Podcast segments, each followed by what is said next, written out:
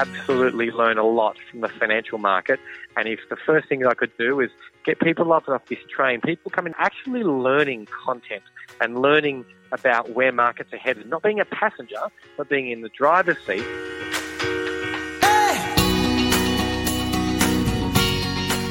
This is Property Investory, where we talk to successful property investors, find out more about their stories, mindset, and strategy.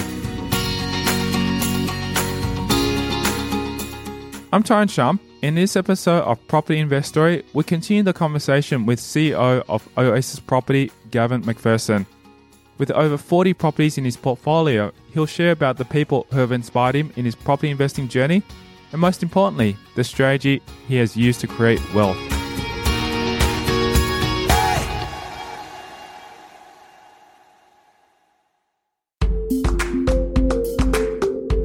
As McPherson shares, he believes his property investing method of accumulating wealth was quite easy to apply. To some degree, and made people uh, and start to believe now that once you have as many properties as you do, um, it starts to become a little bit punitive.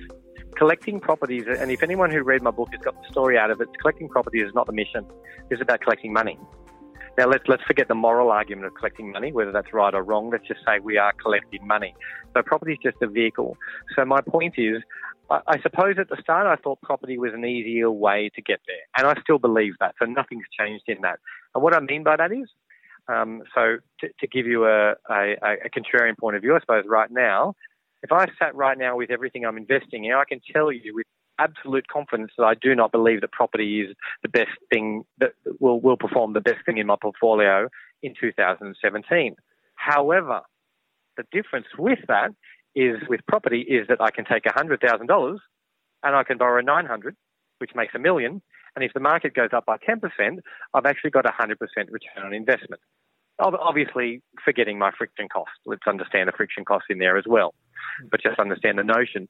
Let's let's execute that to another investment. And if I could be so bold, I'm a bigger. Um, some people would know I'm a big commodities investor right now. Um, I, have got something close to a couple of million bucks in a uranium mine. That sounds bizarre, and some people, and I'm not encouraging people at all to get themselves into uranium. However, I believe over the next 12 months that will be a much better investment. Now, my point is, however, every single dollar of that uranium investment, every single one, is cold hard cash. Okay, two million dollars property, I might only have four or five hundred thousand dollars up for grabs. So to go back to that actual first point is that property has leverage going for it. Do not pretend. I think people are kidding themselves if they think that property is the best performing vehicle out there because it unequivocally is not. And I'd say almost in, in no uncertain terms. Since 1901, property has outstripped inflation by between 1% and 2%. That's good. That's great. And, but it's excellent with leverage. So all we actually should be talking about here is leverage. Now, um, so look, I'm not sure whether that answers the question or not, but with regards to um, where I see property, um, I probably, I probably now, I don't have disdain for it. Please. It's been property has been very, very, very good to me. Um, but I'm probably more inclined now to be a divestor of property rather than an investor of property. And I don't mean to say I'm going to sell on my investments. That's not what I'm saying. But um, when you get to a certain level, it doesn't make sense to necessarily carry, you know, 40, 50 properties under your arm, uh, pay all your holding taxes. Although having a mentor has not worked for him personally, there are multiple people who have inspired him. In addition to certain resources which he has used to educate himself on the industry, he says diversifying your resources is paramount. Okay, I always encourage people they must read the book um, "The Trick to Money Is Having Some" by a gentleman called Stuart Wilde. That's the first thing. And I won't. I will never. Now, I will never say mentor. And let me say something very, very contrarian because I know this goes against the grain for a lot of people. Okay. Uh, and let me give you an example as well because I don't think I'm. I, I think for some people a mentor can be very, very um, helpful. However, people have to be very careful to understand that I, I, see mentors as a bit of a danger because I, I and the reason I say that is because I believe you need to look within for your own mentor. You need to be that person that changes yourself and eventually get to a certain level uh, or, you know, you realize the humanity of the mentor. Uh, you know, they have their own um, quirks and they have their own problems. They have their own issues and sometimes it breaks down what we think about them. The point I'm trying to make is um, I take tips from people that I can absolutely disagree with on 99 things, but I think they have one great pearl of wisdom, and I take that pearl of wisdom. The perfect individual doesn't exist, and, and the perfect investment doesn't exist. To give you an example, everyone would know who's read my book. I love Warren Buffett to the extent that he's, you know, he only really applies five or ten rules to his whole life and makes him, you know, the second, third most richest person on earth, and certainly the most richest, richest investor on earth. Having said that, I, I really, I actually despise a lot of his political leanings and political, uh, not even leanings, but political understanding. I think he's actually almost primary school age in the way that he understands the world. And that sounds like a remarkable statement, but that's my opinion. So I, I suppose I, I, try and suggest to them that these people are the ones that are creating their own future. And if they can get a good tip off Susie, that's great. But to consider, you know, Susie, for instance, a mentor and everything, uh, it just hasn't worked for me. Having said that, I know you're looking for some cues. I go to, uh, there's a gentleman called Frank Giustra. Now, Frank Giustra, I'd say almost no one knows anything about uh, in, in, this country, but he's a billionaire out of Canada. Uh, he owns a company called also Lionsgate. My, my, point being, Frank, he's an incredible guy. Uh, he's an economist as well. So it, it certainly shows, um, you know, the amount of deliberation and has got some amazing lessons. And it's taught me certainly now to start to look at what makes the world tick uh, our three biggest leading indicators of our economy are China, USA, and Europe. You could absolutely learn a lot from the financial market. And if the first thing I could do is get people off this train, actually learning content and learning about where markets are headed, not being a passenger, but being in the driver's seat, I want these people to pick up the Australian every weekend. I want them to pick up the financial review every day. I want them to read Lateline every night, to listen to Lateline on Channel 2 every night. I want them to, to invest themselves into actual um, financial markets, not just locally but globally, and understand that we're leaders. Oh, sorry, we're followers here. We're not leaders. So I'm expecting these people, um, you know, some of these investors, and hopefully some of your listeners start to listen to this and sort of, you know, man up to the occasion because this is pretty tough times ahead, and, and, and if people can, and when I say tough times, anytime there's uh, tough times for some people, there's opportunity for others. So let's turn your, you know, your listeners into those that are opportunists. McPherson found property investment inspiration from a range of sources, including his surrounding family and even the most powerful man in America you're probably not going to believe this uh, because it's just absolute coincidence. Um, Donald Trump's book didn't didn't hurt the situation. Put it that way. Donald Trump had a book out a long time ago, so was and, and, and I should say I should also mention I have I have family who are property developers, so it certainly not wasn't foreign to me. I knew that was the was the ability to make a lot of money doing it, um, and as much as obviously I mentioned my parents and, and their interests, we were certainly always circling around property. Let me say tradesmen and builders, etc. So I knew I knew by virtue, and, and actually, if I can give myself another compliment, um, if if if, um, if I'm allowed, sure, I'm very good sure. with my hands. I'm very good with my hands. I think I really enjoy actually building myself. So I know most trades, and when I say I can do most trades, I mean I, I prefer not to, of course, but it helps to have across the board. I could you know you could pretty much sit there and not be fleeced by a builder uh, preparing a contract for you and go on site every day. And that, that's a real powerful tool to go on site every day and, and know actually what the order of business and things should be going. And that, that, that's something that I learned pretty much even before 20. Uh, and to have that skill set um, behind you and know the effort, A, it probably taught me enough to know that it was, the job wasn't for me, but B, it taught me to know at least that that was a vehicle um, through which you had to bear uh, the cost of or either or the effort of, which is dealing with builders, um, to get through. To dovetail that into the conversation about what made me want to develop, I, I, I do remember, you know, I, I think it was probably more a um, influence of my uncle. Um, as I mentioned, I do remember, and, and, I remember even where I read the book, uh, which is in Sydney Library, uh, Donald Trump's book, um, which is, uh, um, and I can't remember the because he wrote a few, but one of them might have been The Art of the Deal. Uh, it was a book he wrote in the mid 90s. Mm. And that certainly resonated with me, at least from, I, I, found from point of negotiation, which I think suited my, um, my demeanour or my, um, my skill set, maybe perhaps, my communication skills. And I thought that's something I could deliver. And, um, so what I did effectively to, to explain, I went to Gladstone on the back of, of, of um, basically putting all my investments that I'd made prior, just good investments, solid investments in Sydney, mind you, um, when I was young. So since I pretty much would, could afford a mortgage, I got a mortgage. And I parlayed those profits or that equity into three sites in Gladstone. Uh, one of those was a block of units. One of those was called as almost a boarding house, I suppose you would say, only on one title, but uh, getting me significant rent. And one of those was a house.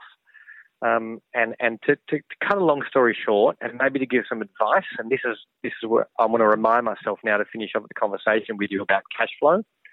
Um, I thought I could develop and just be a developer from day dot. And what I realised is, and the biggest mistake I made is that I thought I was going to demolish this house, which I did, and I thought I was going to get a DA within six to eight weeks. And I don't know why I thought that. I thought perhaps because I did make a few trips to council. I met the mayor because I explained the investments that myself and my family were making in the town at that time. And for some reason, I thought this might have been the 1970s, and maybe he was, I don't know, maybe his hands were under the table, ask, looking for a paper, brown paper bag that weren't there. it wasn't there. And, and, in any event, in any event, I was left without a DA for call it eight, ten months. Um, but me being the fool I was, I knocked down two of those places pretty much immediately. No cash flow. McPherson shares a very important lesson, and looking back in hindsight, he wants us to not make the same mistake. The, uh, the cash flow that was necessary um, to keep that going was my biggest downfall and why, why I didn't stay as a developer with $30,000 coming out of my month, uh, out of my pocket every month. I at least needed an income of fifty to $100,000 at least to see this thing through, which I didn't have at the time because I said I'm just going to be a developer. So my point is, is if people don't like their job, before they make that excursion and decide to quit their job and go and buy 64 properties in the bush, right?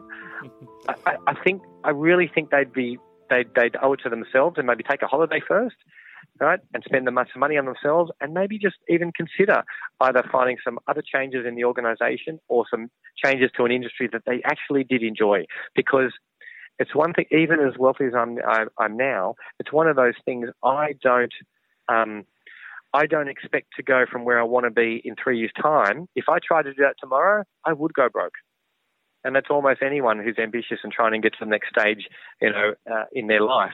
So cash flows cash flow is very important, and and I would you know I'd be the last person to suggest your clients or your your listeners went out and quit their jobs tomorrow to become investors because you need cash flow, and so finding that cash flow vehicle is really important. And like I said at the start of this interview, is I look I make my money from investing.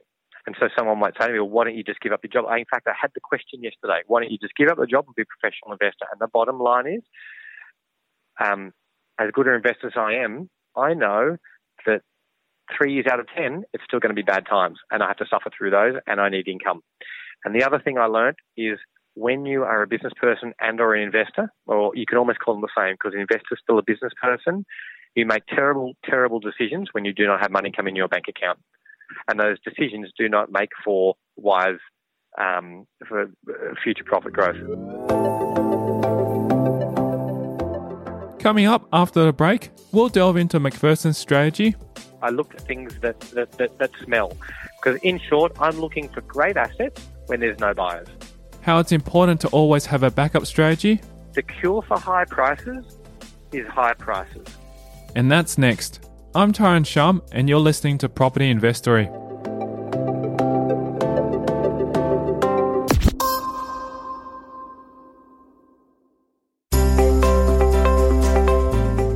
Are you looking at buying or investing in property?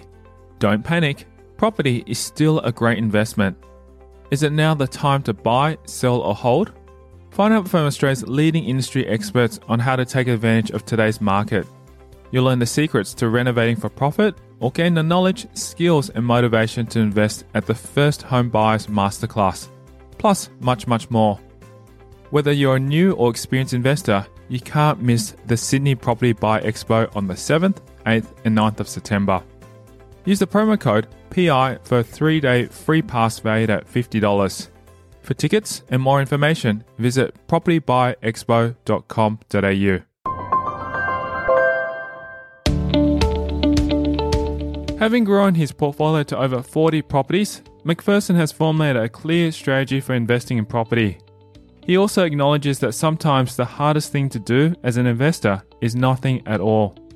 I buy low every single time, every single time. I, and when I say that, I don't just mean uh, a property in today, which I believe is an overpriced market in Sydney and Melbourne, for instance, at a million dollars and pick it up for 900 because I believe even 900 is too expensive in, say, a year and a half, two years' time. What I'm saying is, I look for things that are in the toilet, whole industries, property, uranium, right, iron ore, banking, don't care where. I look for things that, that, that, that smell. Because in short, I'm looking for great assets when there's no buyers. That's that simple. So that's the first story. Um, to take that to another level, if the market in you know across an industry, uranium it might be 500% down. In property, it might be 10, 15% down. When it's in that environment already, then I go around and I make sure I shave another 10% off that already, which I call my margin of safety. So, irrespective of whether I hold that property as a core asset, meaning forever, or I trade it, either way I'm covered. Now, now what happens is co- it's a coincidence, but it's a beautiful coincidence that when you're buying things at the bottom of the market, you'll find that their yields are particularly high. Let's say $185,000 for, or, or, even something something in Sydney. I'll go back to 2012. Uh, two bedroom, one bath, one car in Coogee, 565. I think everyone would acknowledge uh, around about the eastern seaboard that Coogee Beach, two bedroom, one bath, one car, 565 is a great is a great property, and $650 per week return. Okay, now. Obviously, as we all know, uh, four, four, years later, call it end of 2016, now where we are 2017, that property is worth 900,000. Mm. However, that yield has now gone down to 580. Now, I'm not crying in my Wheaties over that because I paid 565. Yep. Okay, because obviously as more property gets, as markets go up and more property gets supplied and investors put stock onto the market, the tenants to occupy, rents go down. But either way, I, th- I think the analogy is also the, the example is really clear. Purchase 565, now worth 900, only renting for 580, but pick it up at six six fifty rent. Um, that's all I do. It's a really simple formula, and and right now, um, with with few exceptions, I don't buy in Sydney and Melbourne. Um, so it's one of those that that's the lesson I think we had in the last podcast, which is sometimes one of the hardest things to do as an investor is nothing. In a situation where you have purchased a property in a declining market and is not improving, McPherson shares with us his tactics, including the importance of having a backup plan. This for me is that moment if anyone's ever driven a manual car and it just clicks I was okay, I want everyone to listen. This is so important, Tyron. Let me say this. The cure for high prices is high prices. And the cure for low prices is low prices. Now, that might mean nothing to people or everything to people, but let me play this out. Okay? So let's just go with that. I pick it up at 185. And what you're effectively saying is so, what I'm trying to say is let's go with Gold Coast 2007 and 8. Okay? Prices were too high. People beating prices out. Now that creates an environment where everyone's putting new stock on the market because everyone's encouraged to do so. Correct? Correct. Okay, we had an oversupply. However, that oversupply, after creating that situation where we had oversupply and prices dropped to such an amount that people were not incentivized to build any new property for another nine years. Okay? Now that creates an environment where eventually, right, the prices get down so low right? That no more stock has been built. Okay, mm. and that can happen anywhere. I could apply this to muffins. Okay, eventually, if you take sugar and and and um, I should know the ingredients, but I don't. Egg and water and flour. I'm imagining to put into a muffin, yeah. and and they all cost you a dollar thirty-five, and the market only pays you a dollar.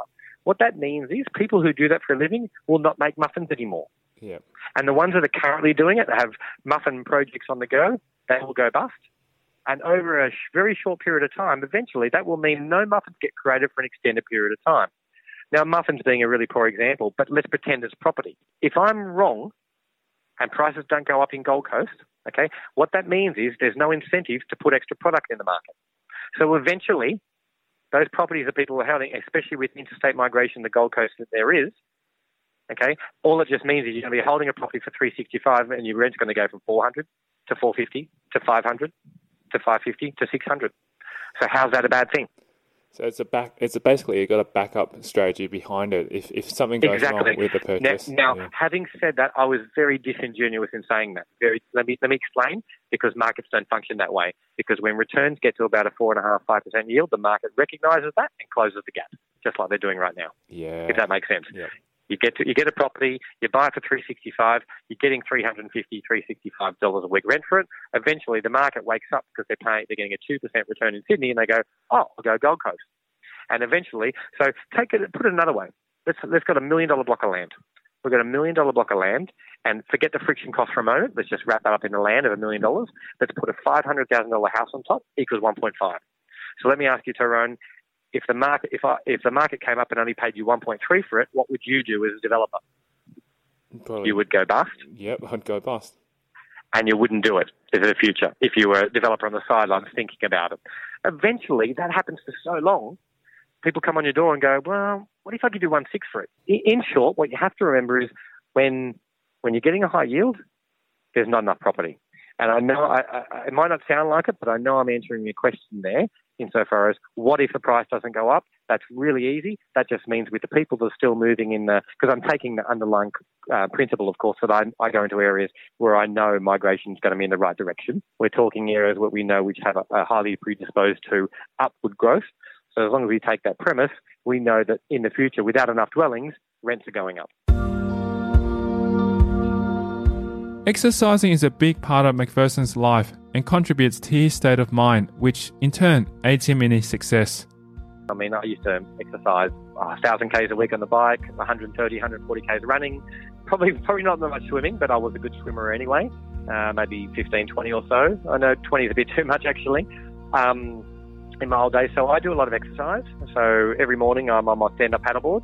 Every single morning without fail, um, I jump on. I, I then swim straight after it, and I may run. That might sound like a lot to a lot of people, but that's kind of just my morning. Like I get that over and done with by 6:30. Um, and then once that's done, I usually, because my the gym's across the road from where I work, um, I go to the gym twice a day. Really, that is just for me a place of mind. When I feel healthy and I feel strong, um, I take that into my working life, and I really I embrace that now. And I'll be honest with you, this is probably the downside of that. I actually got quite I do, I do suffer from depression, and that's probably a, a personal thing I don't always enjoy telling people, but I've, I've come past a full circle, and I know I just know now whether I when I don't inject those things in my life, um, that just um, amplifies any any depression I would ever have a chance of getting. So um, exercise is a must for me. If you enjoyed this episode and would like to reach out and connect with McPherson, here's how you can do that. I get probably about two, three emails a week um, where people would just email at info at oasisproperty.com.au and they would just thank me for the lessons they might have learned from my book. And to a man, almost every single one of those people, at least when they're local, I, I try and make an effort to catch up with them. Uh, almost every single one of those persons cannot afford our fees. So it's certainly, I, I never fish for business. They're certainly uh, welcome to ring our hotline, uh, we're 870 or 02 8705 3252. That's our Sydney number, but it will get through to our other offices as well. And and the one thing, and, and I think, you know what, I think at this stage in business, it, it's um, I, I'm actually happy to ask for people's business in this sense because uh, what I mean by that is, is um, we have four prongs to our business. Uh, we have a mortgage broking broking arm, we have a property management arm, we have a legal division, and we also do buyers agency. But to start up and use our buyers agency is a nine thousand six hundred eighty dollars service just to start. However, for people that do use that service, um, that's a client for life, so you're always welcome to come. If they want to contact us through those numbers or email or just our website www.oasisproperty.com.au. Thank you to Gavin McPherson, our guest on this episode of Property Investory. If you want to hear more about his journey, then visit our website at propertyinvestory.com. Simply type in the search bar Gavin McPherson and select that episode to learn more about his story. Also, are you looking at buying property in 2018? Would you like expert tips and advice on the best ways you can purchase property? Whether you're a new or experienced investor, learn from the experts by downloading the Property Investment Buying Handbook. It contains the best tips and advice from 37 of Australia's leading property experts. Simply visit propertyinvestory.com and subscribe to get your copy right now. Thanks for listening.